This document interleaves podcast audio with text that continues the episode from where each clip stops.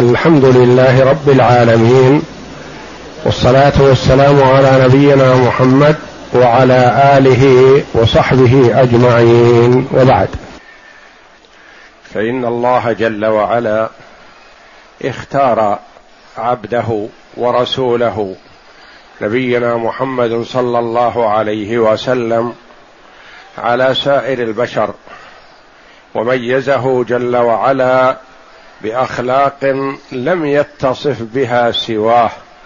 فقال تعالى وإنك لعلى خلق عظيم. وهو صلى الله عليه وسلم القدوة الحسنة لمن أراد أن يتأسى بالأخلاق الفاضلة في حسن المعاملة معاملة كل من للمرء به صلة. معاملة المرء لأهل بيته. معاملته لمن حوله من إخوانه. معاملته للمسلمين الاقرباء والأبعد منه. معاملته للكفار المحاربين والمسالمين. فهو القدوة الحسنة في جميع الأخلاق والصفات الحميدة. في الأخلاق في الآداب في السياسة في حسن المعاملة في الإمارة في كل ما يحتاج إليه المرء في دينه ودنياه فهو صلى الله عليه وسلم القدوة الحسنة. وحري بكل مسلم أن يعتني بسيرته صلى الله عليه وسلم وأخلاقه وآدابه وقد صنف فيها العلماء رحمهم الله مصنفات منها المطولة ومنها المختصرة. ابرزوا فيها جل محاسنه عليه الصلاة والسلام ولم يستقصوها لأنه ما يتسنى ولا يستطيع أحد أن يستقصي صفاته الكريمة عليه الصلاة والسلام. فصنفوا فيها المصنفات لتكون بين يدي الأمة قدوة حسنة. كما أن صفاته عليه الصلاة والسلام صفاته عليه الصلاة والسلام في القرآن وفي السنة وفي الفقه وفي التوحيد وفي جميع الفنون يتعرض وتدرس وتدرك صفاته عليه الصلاة والسلام ويؤخذ بها إلا أن ما أفرد في السيرة يكون أسرع اخذا وأقرب إلى الإنسان لمن أراد أن يقتدي بالقدوة الحسنة. ومما ألف في ذلك السيرة كتاب السيرة لابن هشام رحمه الله أربعة مجلدات. ثم اختصره بعض الأئمة ومنهم الإمام المجدد الشيخ محمد بن عبد الوهاب رحمه الله فاختصره بمختصر السيرة النبوية. في مجلد واحد والسيرة لابن هشام في أربعة مجلدات والمختصر في مجلد واحد. وبين أيدينا الآن البحث الذي ألف عن سيرته صلى الله عليه وسلم المسمى بالرحيق المختوم وهو اسم طابق مسماه والحمد لله. فهو اسم جيد وبحثه في موضوع مهم سيرة المصطفى صلى الله عليه وسلم أبرزها رحمه الله في آه، أسلوب جيد يستفيد منه المرء في تعبيره و وفيما اشتمل عليه من الصفات الحميدة للمصطفى صلى الله عليه وسلم. وسنبدأ به إن شاء الله اعتبارا من اليوم في دراسته دراسة هذا الكتاب وسنبدأ بعنوان ديانات العرب. لأن من عرف ديانات العرب عرف ما نحن فيه والحمد لله من الفضل. لأن ديانات العرب متشتتة. ديانات العرب قبل بعثته صلى الله عليه وسلم ديانات جاهلية يعبدون الأشجار والأحجار وكون المرء يعرف شيئا من أحوال العرب قبل الإسلام ليفرح ويسر بما من الله عليه به من كونه نشأ مسلما على سنة رسول الله صلى الله عليه وسلم. ويقول عمر بن الخطاب رضي الله عنه إنما تنقض عرى الإسلام عروة عروة إذا نشأ في الإسلام من لا يعرف الجاهلية. فالذي لا يعرف الجاهلية قد يقع في شيء منها وهو لا يدري.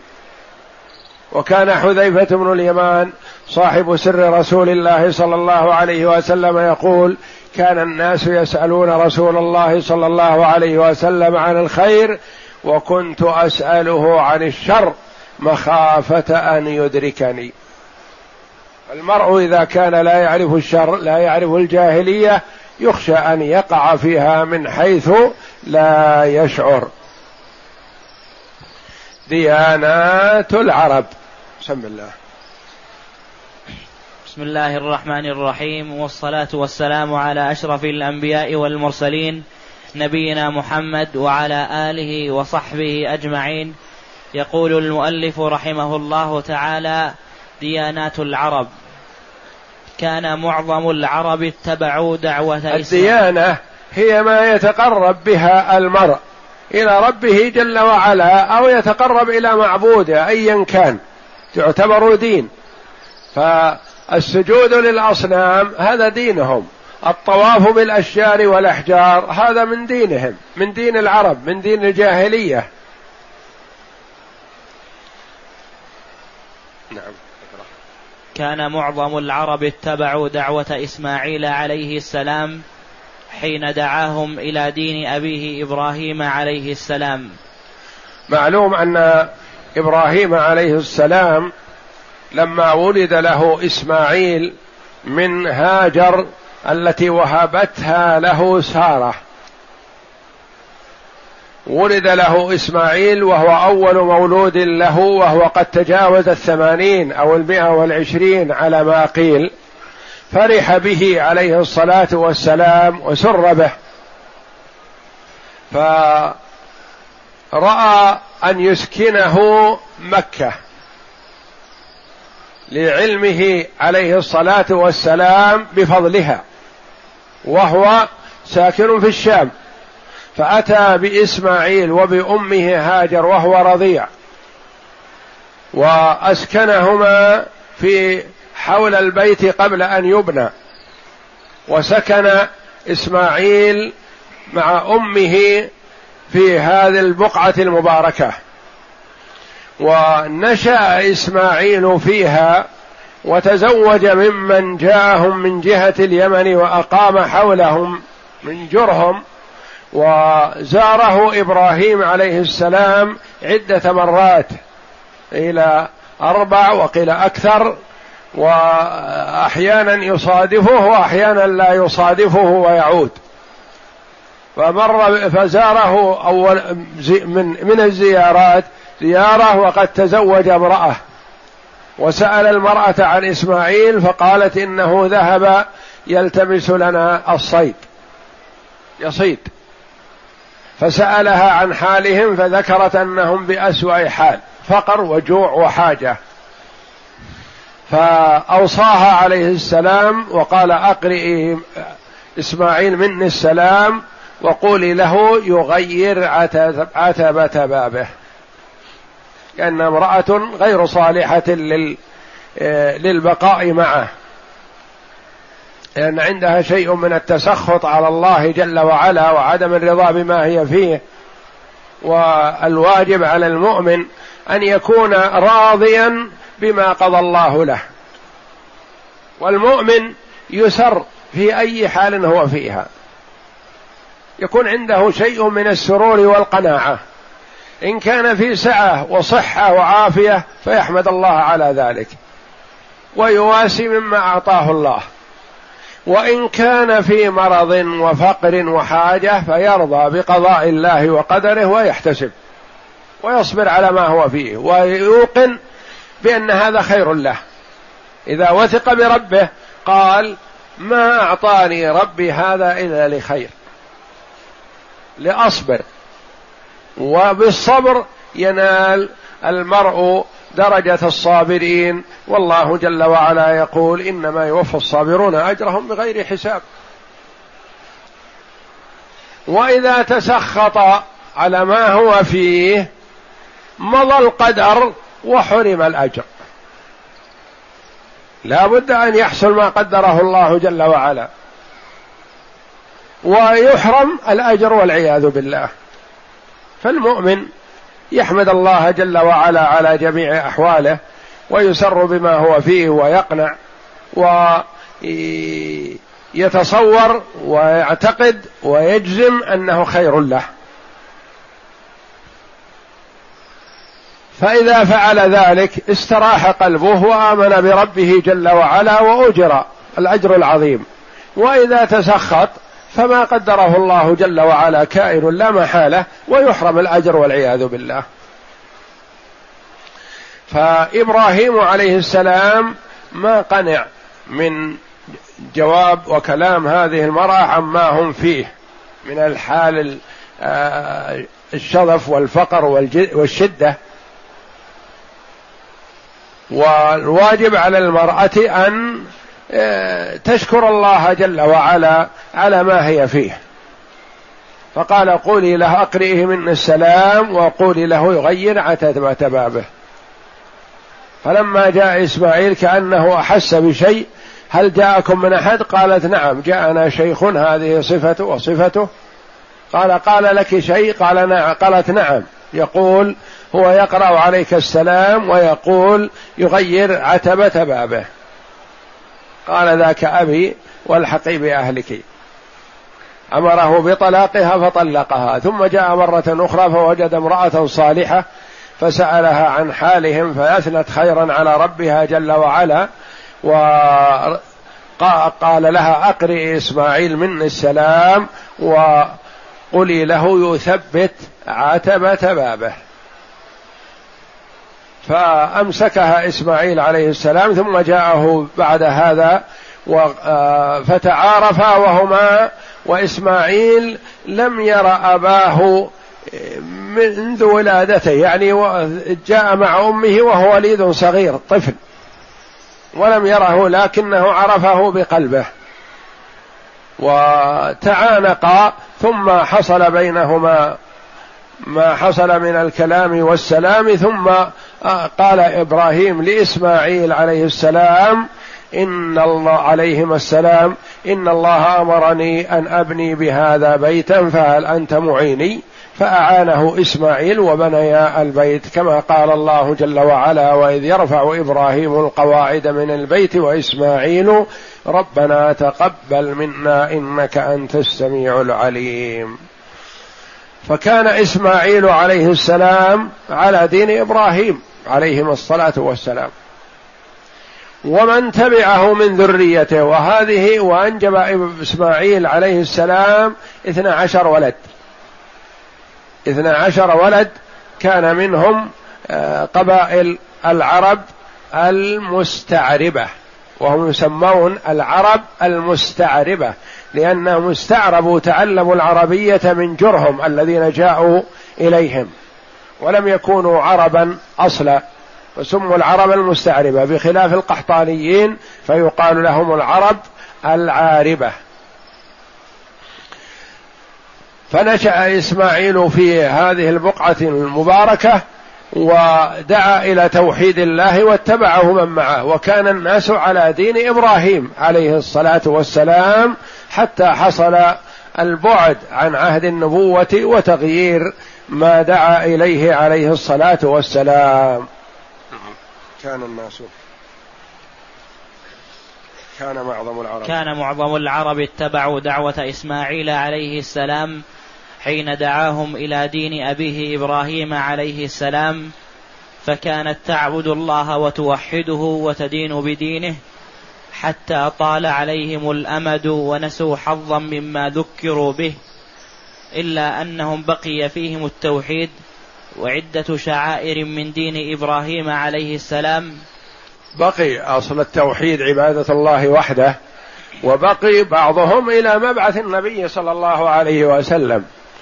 كورقة بن نوفل وقس بن ساعدة ونحوهم من الحنفاء الذين بقوا على دين إبراهيم عليه السلام ما غيروا وما بدلوا. وهم هؤلاء حجة الله على خلقه على من في زمانهم. نعم. حتى جاء عمرو بن لحي رئيس خزاعة. عمرو بن لحي الخزاعي هو كان اميرا مطاعا في مكة ف واتبعه الناس وكان موصوفا بالكرم والشجاعة إلا أنه سعى سار إلى الشام فاطلع على عبادتهم للأصنام فأعجب بطريقتهم في احام من الشيطان واتخذ منهم صنما وأتى به إلى مكة فبدأت عبادة الأصنام في وقته. في وقت عمرو بن لحي الخزاعي الذي أخبر النبي صلى الله عليه وسلم أنه رآه في جهنم يجر قصبه في النار يعني أمعاءه والعياذ بالله لأنه أول من غير دين إبراهيم وأول من سيب السوائب. نعم. وقد كان نشأ على أمر عظيم من المعروف والصدقة والحرص على أمور الدين فأحبه الناس ودانوا له ظنا منهم أنه أكابر أنه أكابر العلماء وأفضل الأولياء. ثم إنه سافر إلى الشام فرآهم يعبدون الأوثان فاستحسن ذلك وظنه حقا لأن الشام محل الرسل والكتب فقدم معه بهبل وجعله في جوف الكعبة هبل أول صنم عبد في مكة الذي أتى به عمرو بن لحي الخزاعي وجعله في الكعبة وصاروا يعبدونه إلى مبعث النبي صلى الله عليه وسلم. وسيأتي أن أن أبا سفيان قال يوم أحد اعلو هبل. لما انتصر في تلك المعركة على المسلمين قال اعلو هبل. قال النبي صلى الله عليه وسلم ألا تجيبوه؟ قالوا يا رسول الله وما نقول؟ قال قولوا الله أعلى وأجل. ثم قال أبو سفيان لنا العزى ولا عزى لكم. قال النبي صلى الله عليه وسلم ألا تجيبوه؟ قالوا ماذا نقول؟ قال قولوا الله مولانا ولا مولى لكم. وذكر أبو سفيان أنه انتصر في هذه المعركة مقابل ما غلب يوم بدر وأنه يفتخر بهذا فقال النبي صلى الله عليه وسلم قولوا له لا سواء قتلانا في الجنة وقتلاكم في النار. لأن المقتول من المسلمين شهيد يتقلب في أنهار الجنة. والمقتول من الكفار والعياذ بالله في جهنم. فابو سفيان يقول أعلو هبل يقصد هذا الصنم الذي أتى به عمرو بن لحي الخزاعي وجعله في الكعبة يعبد من دون الله. نعم. نعم. ودعا أهل مكة إلى الشرك بالله فأجابوه ثم لم يلبث أهل الحجاز أن اتبعوا أهل مكة لأنهم ولاة البيت وأهل الحرم. يعني كان أول أول العبادة الشرك في مكة. ثم انتشرت في الحجاز وفي بلاد العرب بسبب عمرو بن لحي ولهذا عوقب بهذا العقاب الشديد والعياذ بالله. نعم. ومن أقدم أصنامهم منات التي كانت بالمشلل على ساحل البحر الأحمر.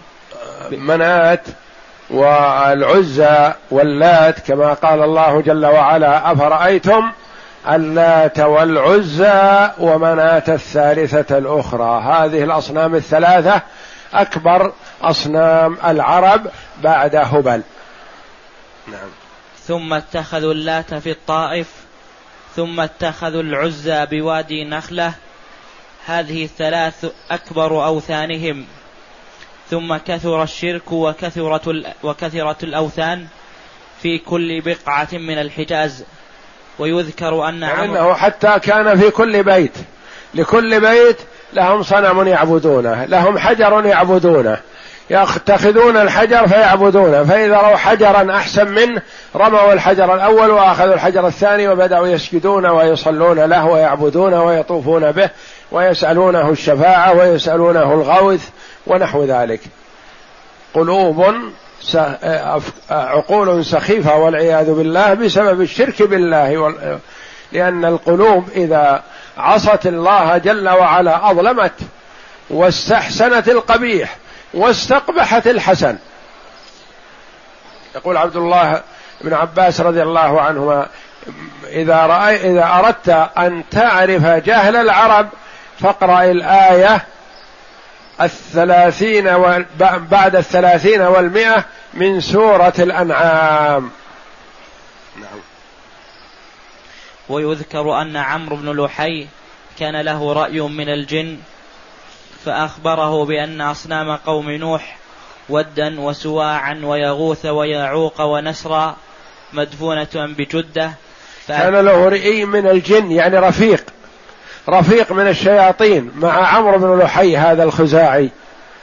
كان معه رفيق من الجن يلقنه ويتكلم على لسانه فقال له إن أصنام قوم نوح موجودة في جدة مدفونة اذهب إلى في البحر وتجدها هناك وات بها. فذهب إلى البحر إلى جدة وأتى بها. نعم.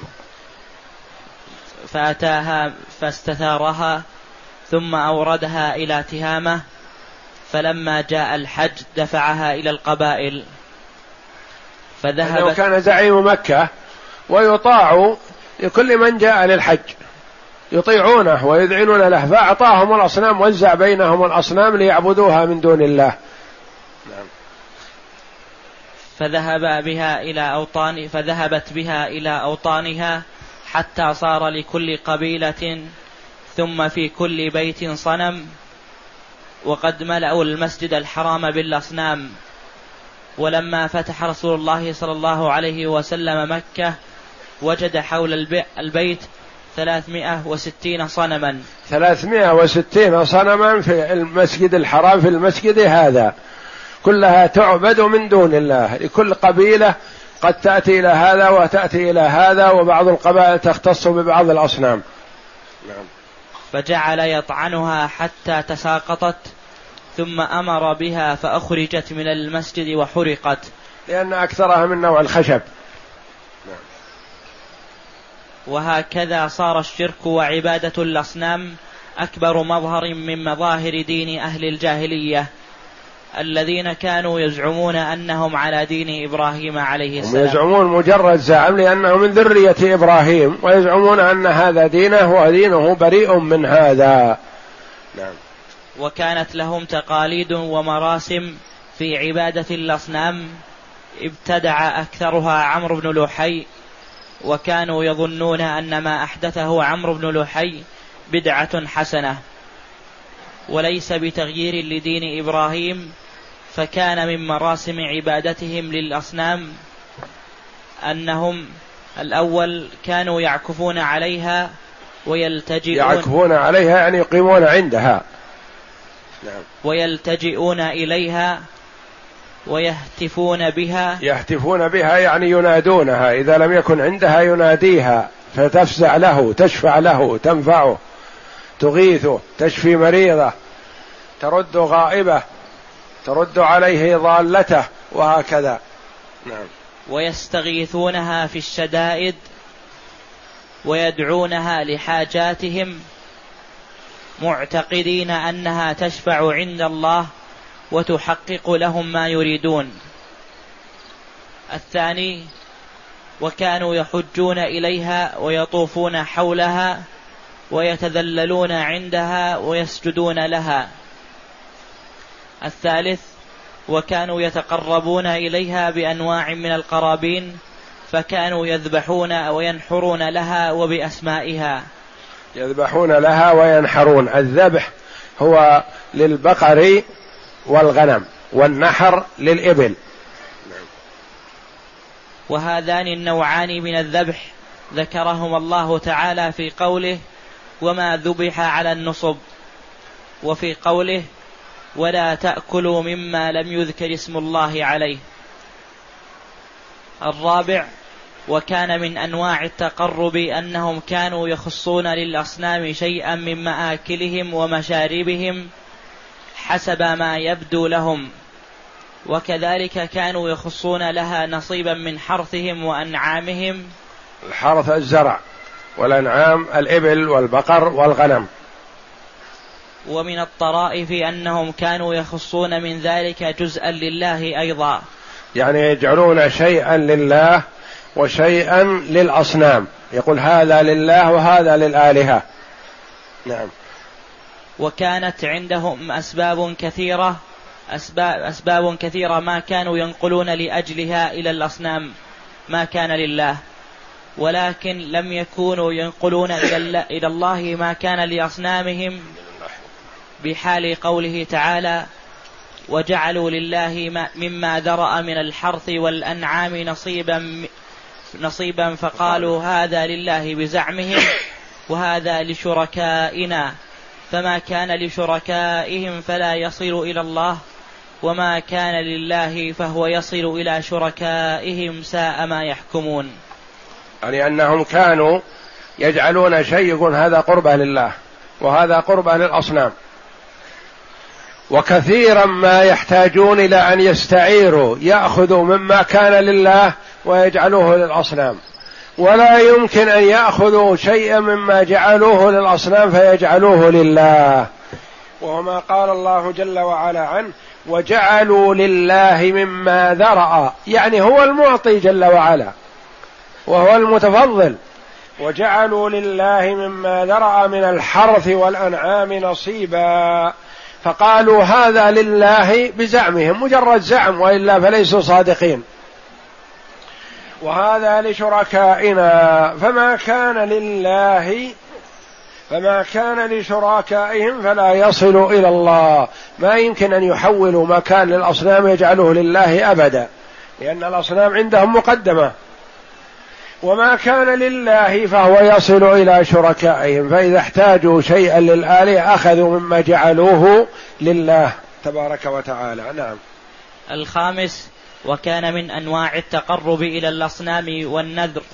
النذر النذر في الحرث. والنذر في الحرث والأنعام. قال تعالى وقالوا هذه أنعام وحرث حجر أنعام وحرث أنعام الإبل والبقر والغنم. والحرث الزرع. نعم. وحرث حجر لا يطعمها إلا من نشاء بزعمهم وأنعام حرمت ظهورها وأنعام لا يذكرون اسم الله عليها افتراء عليه أنعام لا يأكلها الرجال دون النساء وأنعام لا تركب. هذه ما تركب لأنها حمت نفسها كما سيأتينا. وهذه لا تحلب ولا يستفاد منها بشيء. لا يطعمها إلا من نشاء بزعمهم وأنعام حرمت ظهورها وأنعام لا يذكرون اسم الله عليها. يقول هذه للآلهة ما يذكر اسم الله عليها. نعم. السادس وكانت منها البحيرة والسائبة والوصيلة والحامي. هذه أربعة أسماء. قال الحيرة والسائبة ابنتها.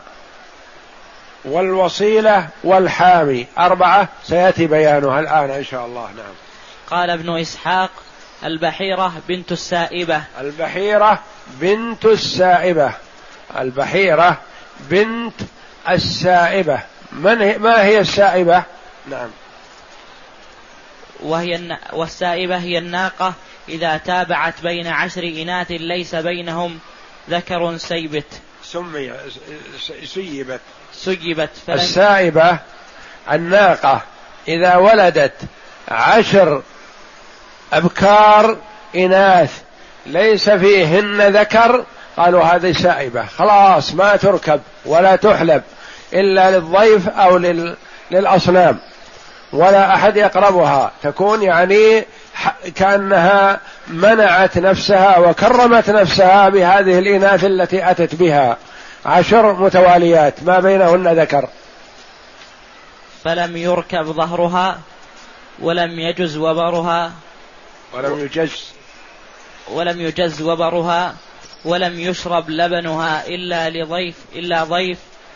فما نتجت, عن نتجت, نتجت بعد ذلك من أنثى شقت أذنها ثم خلي سبيلها مع أمها. فلم يركب ظهرها ولم يجز وبرها ولم يشرب لبنها إلا ضيف كما فعل بأمها فهي البحيرة بنت السائبة. السائبة هي التي ولدت العشر. الولادة بعد العشر إذا ولدت إحدى عشر الحادي عشر هذه هي البحيرة. تكون تبع أمها كذلك. ما تركب ولا تؤكل ولا تذبح ولا تحلب ولا يجز شعرها وبرها بل تبقى على حالها. نعم. والوصيلة الشاة إذا أثمأت عشر إناث متتابعات في خمسة أبطن ليس بينهن ذكر. الوصيلة الشاة إذا ولدت عشر إناث في خمسة بطون ما فيهن ذكر. قالوا هذه وصيلة. خلاص ما تؤتى ولا تؤكل ولا يحلب لبنها. نعم. قالوا قد وصلت فكان ما ولد بعد ذلك للذكور منهم دون إناثهم إلا أن يموت شيء فيشترك في أكله ذكورهم وإناثهم. يعني هي تبقى وما ولدت بعد هذا يكون للذكور دون الإناث. ما تأكله الأنثى حرام على الأنثى لأن هذا من ولد الوصيلة. إلا إن مات فتأكله يأكله الذكور والإناث. يعني إذا مات حتف أنفه. أما إذا ذكي فهو حرام على الإناث. نعم. والحامي الفحل إذا نتج له عشر إناث متتابعات ليس بينهن ذكر. حمي ظهره حمى, حمى, حمى ظهره. فلم يركب ولم يجز وبره وخلي في إبله يضرب فيها. لا ينتفع منه بغير ذلك. وفي ذلك الحام هو الفحل. إذا ولد له من الإناث التي يطرقها عشر إناث ما فيهن ذكر يقال هذا حمى ظهره. خلاص الآن ما يركب. ولا ينتفع منه بشيء ولا يحمل عليه شيء وإنما يترك مع الإناث يطرق ما شاء منهن ولا يمنع عن واحدة منها لأنه يقال حمى ظهره فلا يركب ولا يحمل عليه. نعم. وفي ذلك أنزل الله تعالى ما جعل الله من بحيرة ولا سائبة ولا وصيلة ولا حام ولكن الذين كفروا يفترون على الله الكذب يعني هذا كله افتراء على الله جل وعلا وهم يعتبرونه تشريع. نعم. وأكثرهم لا يعقلون. وأنزل قوله تعالى وقالوا ما في بطون هذه الأنعام خالصا لو... خالصة لذكورنا. هذه الأنعام. وقالوا ما في بطون هذه الأنعام خالصة لذكورنا. خالصة لذكورنا. خالصة خالصة لذكورنا ومحرم على أزواجنا. وإن يكن الأزواج المراد بهن الإناث. نعم. وإن يكن ميتة فهم فيه شركاء. يعني يأكله الذكور والإناث. إذا ولد ميت أكله الذكور والإناث. نعم. وقيل في تفسير هذه الأنعام غير ذلك. نعم أقوال المفسرين رحمهم الله. نعم. وقد صرح سعيد بن المسيب أن هذه الأنعام كانت لطواغيتهم وفي الصحيح مرفوعا أن عمرو بن لحي أول من سيب السوائب. وكانت العرب تفعل ذلك كل ذلك بأصنامهم معتقدين أنها تقربهم إلى الله وتوصلهم إليه وتشفع لديه كما في القرآن ما نعبدهم إلا ليقربونا إلى الله زلفى وقوله ويعبدون من دون الله ما لا يضرهم ولا ينفعهم ويقولون هؤلاء شفعاؤنا عند الله كانت العرب تستقسم بالأزلام والزلم القدح الذي لا ريش عليه. الزلم القدح تستقسم بالأزلام. يعني يكون واحد عنده هذه القداح والأزلام يأتون إليه فيقول انظر أنا أريد الزواج. هل أقدم أو لا؟ فيضرب هذا الذي عنده الأقداح بالأقداح ثم يأخذ واحد منها أقدم أو واحد منها لا تقدم. فإذا ظهر أقدم قال خلاص أنت موفق. أقدم على ما تريد. سفر زواج أي شيء. إن سقط بيده لا تقدم قال خلاص هذا ما ما ينجح معك. اتركه هذه السنة. لا تسافر لا تتزوج لا تفعل لا تفعل تعمل. نعم. وكانت الأزلام ثلاثة أنواع نوع فيه نعم ولا. كانوا يستق... نوع فيه نعم يعني أقدم ونوع فيه لا يعني لا تفعل. نعم. وكانوا يستقسمون بها فيما يريدون من العمل من نحو السفر والنكاح وأمثالهما. فإن خرج نعم عملوا به وإن خرج لا أخروه عامة ذلك حتى يأتوه مرة أخرى. ونوع من المياه والدية ونوع فيه منكم أو أو من غيركم أو ملصق. ف... أو ملصق. يعني إذا كان الرجل يدعى أنه من القبيلة أو من غيرها يأتون إلى صاحب الأزلام هذه فيضربها لهم ثم يستخرج. منكم يعني منكم خلاص يعترفون به. من غيركم يبحث عن ممن هو. ملصق بكم يعني ليس منكم وإنما هو ملصق بكم. أمور جاهلية نعم. فكانوا إذا شكوا في نسب أحدهم ذهبوا به إلى هبل. يعني كأن يكون ابن فلان لكن يشابه واحد آخر. أو لا يشابه أباه. قالوا هذا يمكن ما يكون منا. لابد أن نذهب به إلى صاحب القداح والأزلام يستقسم لنا ينظر هل هو منا ولا لا. كأن هذا عنده علم الغيب.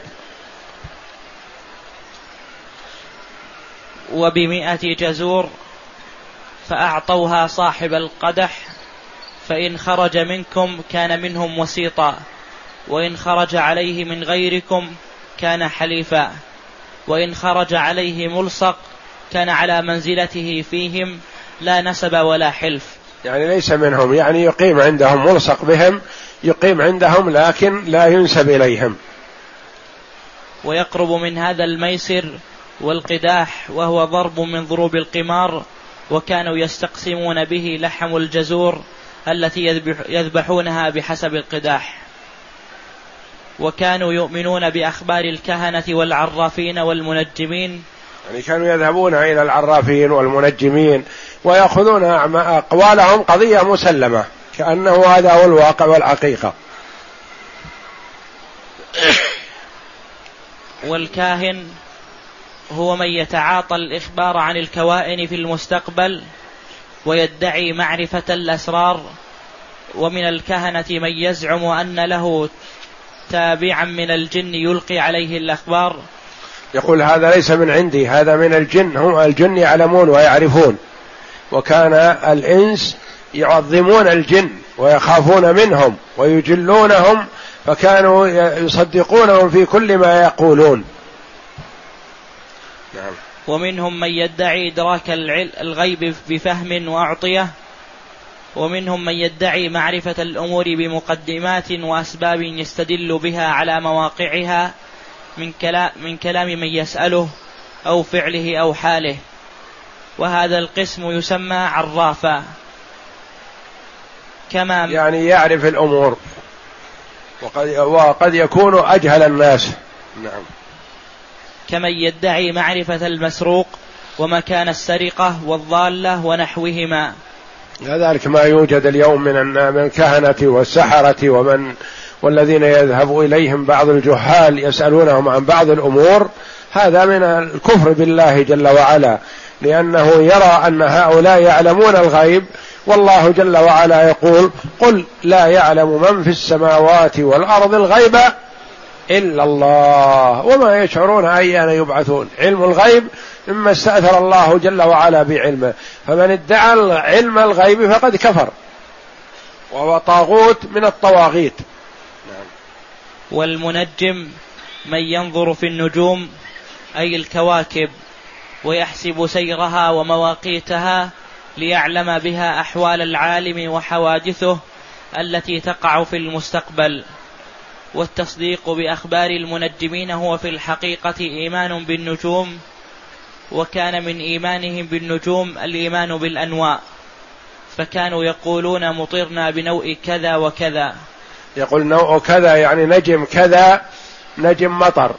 نجم كذا إذا طلع نجم قحط وما فيه خير ولا فيه مطر.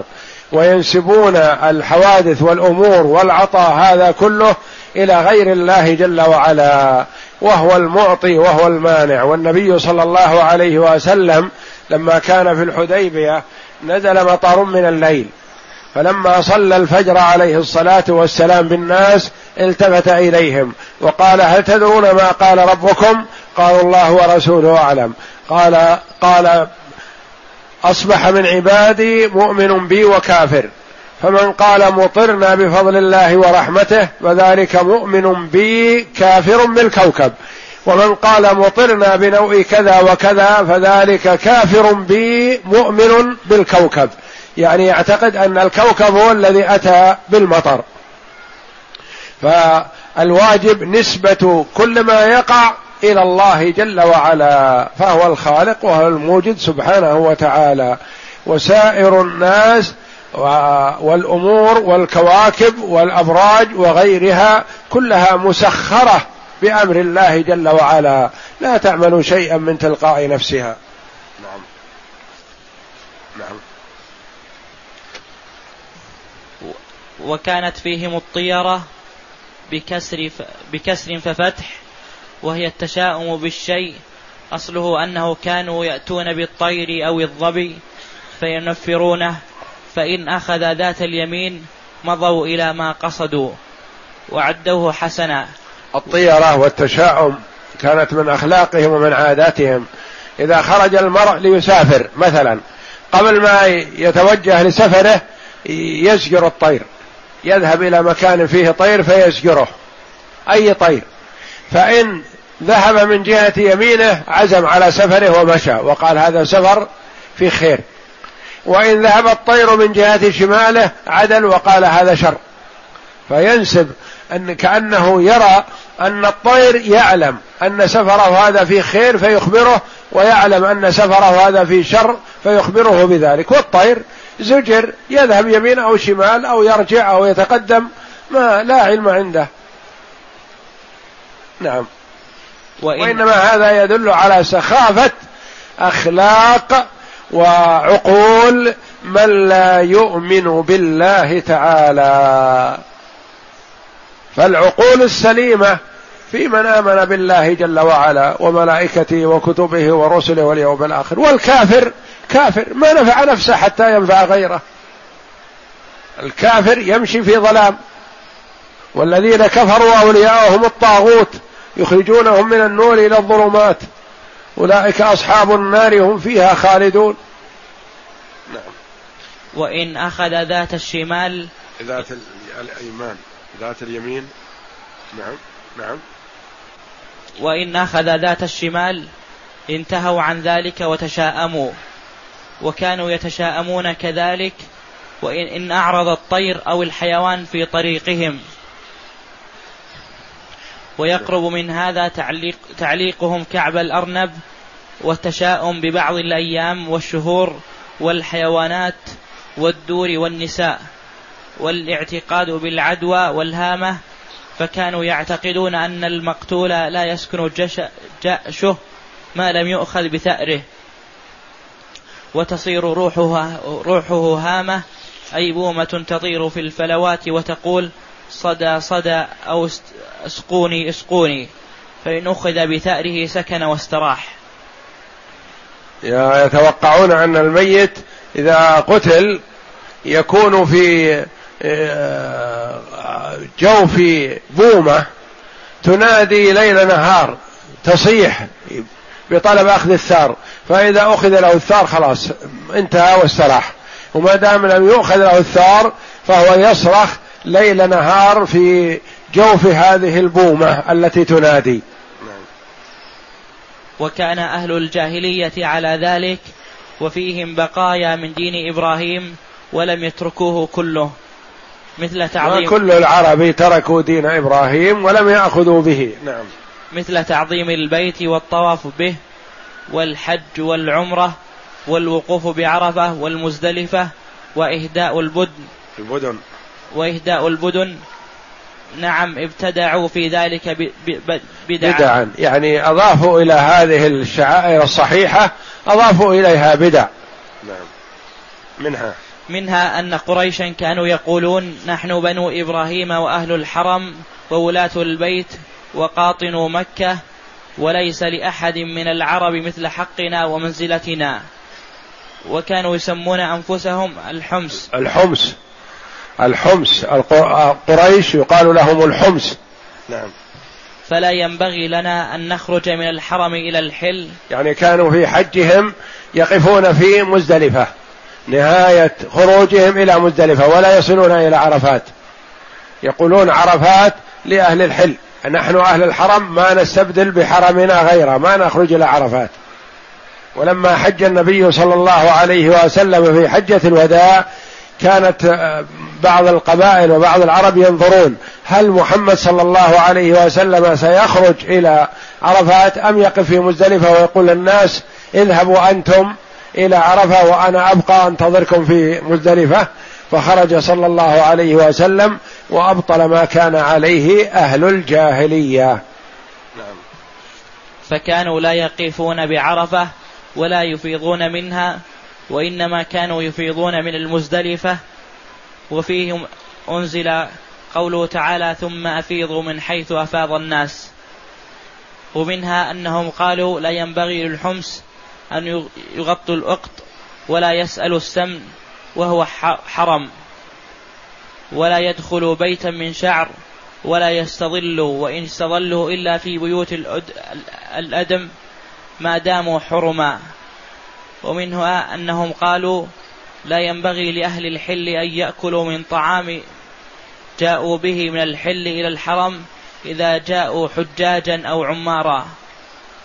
ومنها أنهم أمروا أهل الحل ألا يطوفوا. يعني اللي يأتي إلى مكة يقدم يقول ما تجيب طعامك معك لأن طعامك من الحل ما يصلح تأكله بالحرم. وإنما يأتي يطعم في مكة أو يشتري وألا يموت جوعا. ما يصلح أن يكون في الحرم ويأكل من طعام أهل الحل. ومنها أنهم أمروا أهل الحل ألا يطوفوا بالبيت إذا قدموا أول طوافهم إلا في ثياب الحمص. فإن لم يجد إذا جاء وافد يريد الطواف بالبيت قالوا إما أن تستعير ثوب من الحمص فتطوف به أو تطوف عريان. فكانت النساء إذا لم تجد ثوب من ثياب الحمص تطوف عريانة وتضع يدها على فرجها وتقول اليوم يبدو بعضه أو كله وما بدا منه فلا أحله. ويعتقدون هذا دين أنها دين تطوف عريانة إذا لم تجد ثوبا من ثياب الحمص. نعم. فكان الرجال يطوفون عراه وكانت المرأة تضع ثيابها كلها إلا درعا مفرجا ثم تطوف فيه وتقول اليوم يبدو بعضه أو كله. الدرع نوع من القميص مفرج يعني مشقق ما يكون ساتر. نعم. وما بدا منه فلا أحله. اليوم يبدو بعضه أو كله. تشير إلى فرجها وعورتها. نعم. وما بدا منه فلا أحله. وأنزل الله في ذلك يا بني آدم خذوا زينتكم عند كل مسجد. أي عند كل صلاة. نعم. فإن تكرم أحد من الرجال والمرأة فطاف في ثيابه التي جاء بها من الحل ألقاها بعد الطواف ولا ينتفع بها. هؤلاء ولا أحد غيره. يعني لو طاف بثوب جديد بعد ما يطوف به يرميه ما ينتفع به. إلا إن كان ثوب حمص فيرده عليهم. نعم. ومنها أنهم كانوا لا يأتون بيوتهم من أبوابها في حال الإحرام بل كانوا ينقبون في ظهورها البيوت نقبا, في نقبا. نقبا يدخلون ويخرجون منه. وكانوا يحسب يحسبون ذلك من الجفاء برا وقد منعه القرآن. كانوا إذا أحرم المحرم منهم ما يدخل مع الباب. لابد ينقب نقب غير الباب الرسمي يدخل معه. أو يقفز من أعلى الجدار. وقد منعه القرآن في قوله تعالى يسألونك عن الأهلة قل هي مواقيت للناس والحج وليس البر بأن تأتوا وليس البر بأن تأتوا البيوت من ظهورها ولكن البر من اتقى. وأتوا البيوت من أبوابها واتقوا الله لعلكم تفلحون نعم. كانت هذه الديانة ديانة الشرك وعبادة الأوثان والاعتقاد بالوهميات والخرافيات ديانة معظم العرب وقد وجدت اليهودية والمسيحية والمجوسية والصابئية سبيلا للدخول في ربوع العرب ولليهود دوران على الأقل مثلوها في جزيرة العرب. الأول هجرتهم في عهد الفتوح البابلية والأشورية في فلسطين. فقد نشأ عن الضغط على اليهود وعن تخريب بلادهم وتدمير هيكلهم على يد الملك. بخت, بخت نصر بخت نصر نعم سنة 587 قبل, قبل الميلاد, الميلاد. وسبي أكثرهم إلى بابل. انقسم منهم هجر البلاد الفلسطينية إلى الحجاز وتوطن في ربوعها الشمالية. الدور الثاني يبدأ من احتلال الروماني لفلسطين بقيادة بسط الروماني سنة سبعين ميلادي فقد نشأ على ضغط الرومان على اليهود وعن تخريب الهيكل وتدميره أن قبائل عديدة من اليهود رحلت إلى الحجاز واستقرت في يثرب وخيبر وتيماء وأنشأت فيها القرى والأطام والقلاع وانتشرت الديانة اليهودية بين قسم من العرب عن طريق هؤلاء المهاجرين وأصبح لها شأن يذكر في الحوادث السياسية التي سبقت ظهور الإسلام والتي حدثت في صدره وحينما جاء الإسلام. كانت القبائل اليهودية المشهورة هي خيبر والنظير والمصطلق والمصطلق والمصطلق بني المصطلق والمصطلق وقريضة وقينقاع وذكر المسهودي في وفاء في وفاء الوفاء أن عدد القبائل اليهودية يزيد على العشرين يزيد على عشرين قبيلة لكن هذه أشهرها نعم.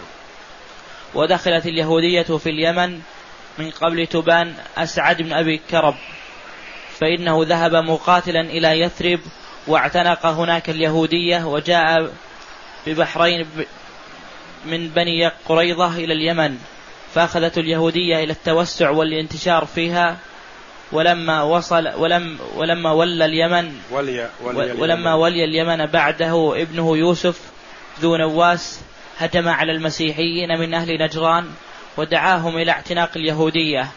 فلما أبوا خدلهم الأخدود وأحرقهم بالنار ولم يفرق, يفرق ولم يفرق بين الرجل والمرأة والأطفال الصغار والشيوخ الكبار ويقال أن عدد المقتولين ما بين عشرين ألفا إلى أربعين ألف.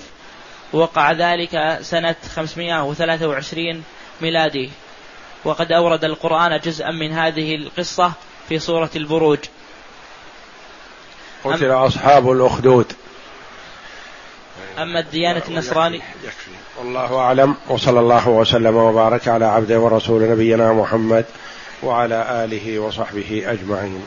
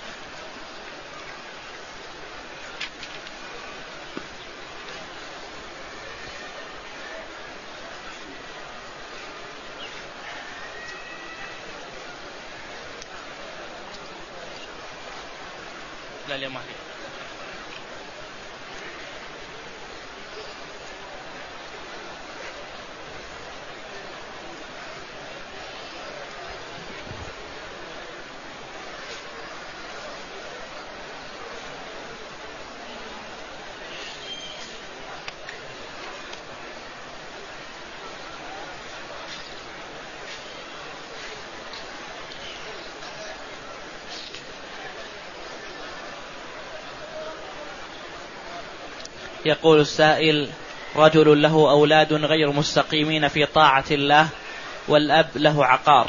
هل يبيعه ويتصدق به لئلا يتركه لهم؟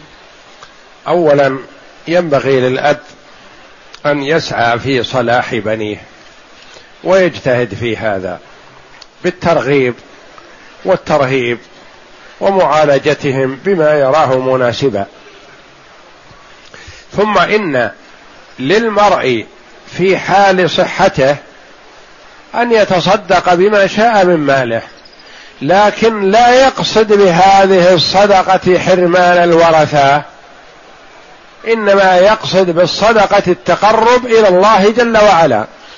ولا يلام المرء ولا لوم عليه إذا تصدق في حال صحته بما شاء من ماله ولو بكله. فأبو بكر رضي الله عنه لما حث النبي صلى الله عليه وسلم على الصدقة أتى بماله كله صدقة لله. وعمر رضي الله عنه أتى بالنصف نصف ما يملك أتى به بين يدي النبي صلى الله عليه وسلم.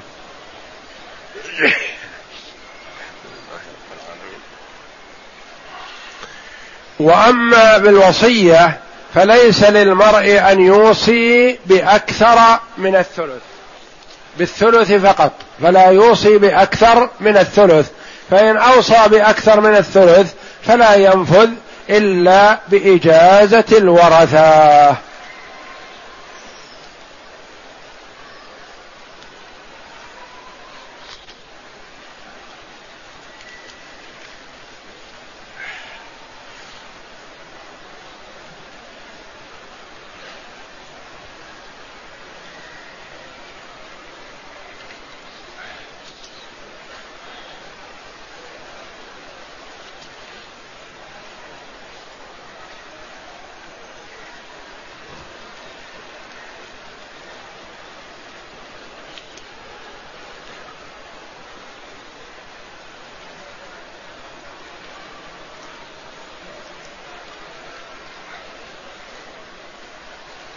يقول السائل هل لمن يطوف بالقبور ويتقرب للأموات بالنذر والدعاء يعذر بجهله؟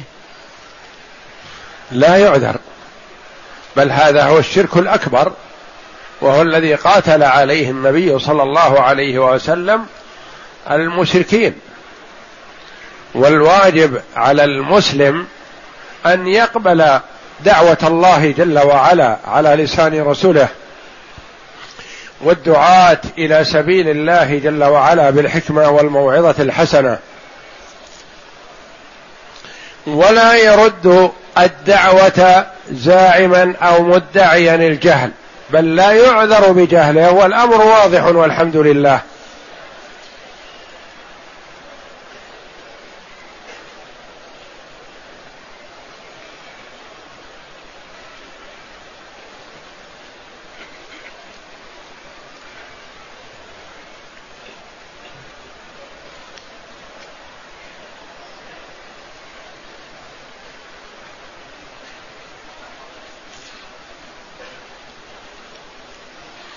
يقول المكي إذا خرج من مكة وجاء وقدم في أشهر الحج هل يجب عليه أن يقدم بعمرة؟